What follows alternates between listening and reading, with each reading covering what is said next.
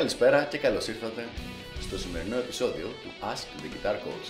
Σήμερα έχουμε μία από τις αγαπημένες μου ερωτήσεις, αυτή τη φορά από το συνονόματο το Γιάννη, ο οποίος ρωτάει Γιάννη, θέλω να βρω καθηγητή κιθάρας.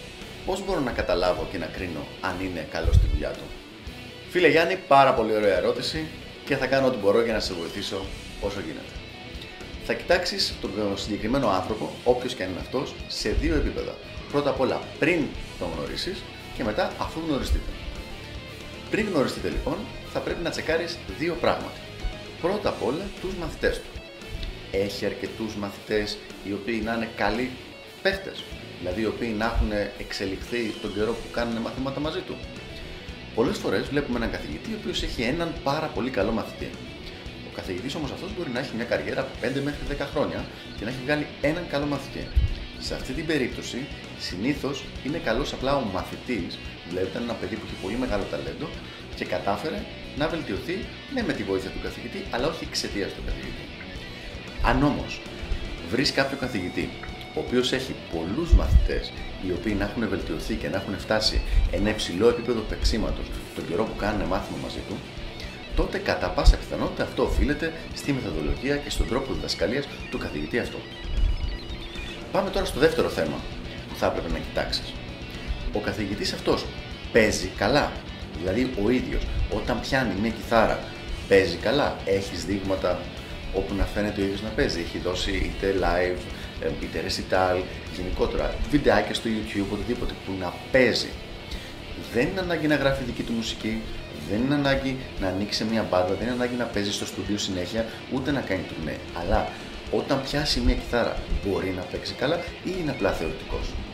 Πάντα προτείνω να είσαι με κάποιον καθηγητή ο οποίος να έχει ένα πολύ καλό επίπεδο παίξήματο, γιατί εκεί θα μπορέσετε να συνοηθείτε πολύ πολύ καλύτερα και θα μπορεί να καταλαβαίνει τις προκλήσεις σου πολύ καλύτερα, δηλαδή τα πράγματα τα οποία σε δυσκολεύουν.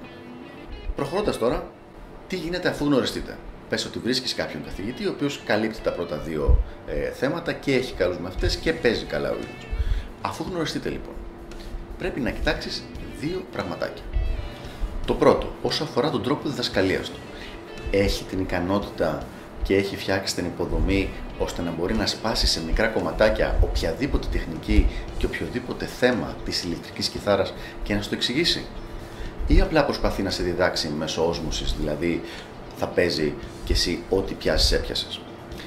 Δυστυχώς πια η δεύτερη μέθοδος, επειδή η κιθάρα έχει εξελιχθεί πάρα πολύ τις τελευταίες δεκαετίες, δεν φέρνει τα καλά αποτελέσματα. Δηλαδή, για να μπορέσεις να εξελιχθείς και να φτάσεις σε υψηλό επίπεδο, χρειάζεται να πάρεις το υλικό σπασμένο σε μικρά κομματάκια, γιατί πια έχει φτάσει πολύ ψηλά το επίπεδο που περιμένουμε να έχει ένας ηλεκτρικός κιθαρίστας. Το δεύτερο λοιπόν πράγμα που πρέπει να κοιτάξεις όταν γνωριστείς με τον καθηγητή αυτό από κοντά, και ίσως θα έλεγα να είναι και πιο σημαντικό από το πρώτο, είναι το κατά πόσο θα ασχολείται με εσένα ή αν έχει μια δικιά του ατζέντα για τη διδασκαλία. Θα σου πω ακριβώς τι εννοώ. Σε ρωτάει ποιοι είναι οι στόχοι σου, σε ρωτάει τι θες να πετύχεις με την κιθάρα, πρέπει οπωσδήποτε να σε ρωτήσει, γιατί άμα δεν σε ρωτήσει, σημαίνει ότι ό,τι πρόγραμμα και σου βγάλει είναι στο μυαλό του απλά και δεν έχει κάποια σχέση με το πρακτικό θέμα του που θες να φτάσεις εσύ. Εδώ υπάρχει εξαίρεση αν είσαι εντελώς αρχάριος. Γιατί αν είσαι εντελώς αρχάριος, είναι ξεκάθαρα τα πράγματα που πρέπει να μάθεις και είναι λίγο ίδια για όλους.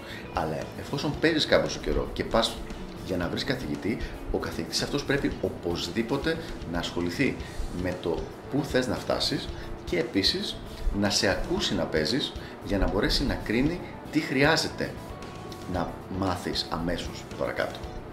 Οπότε λοιπόν συνολικά τέσσερα πραγματάκια. Δύο πραγματάκια πριν γνωριστείτε με τον καθηγητή, οι μαθητές του και το επίπεδο παίξηματός του και δύο πραγματάκια αφού γνωριστείτε αν έχει την ικανότητα να σπάσει την ύλη σε μικρά κομματάκια και να στη δώσει.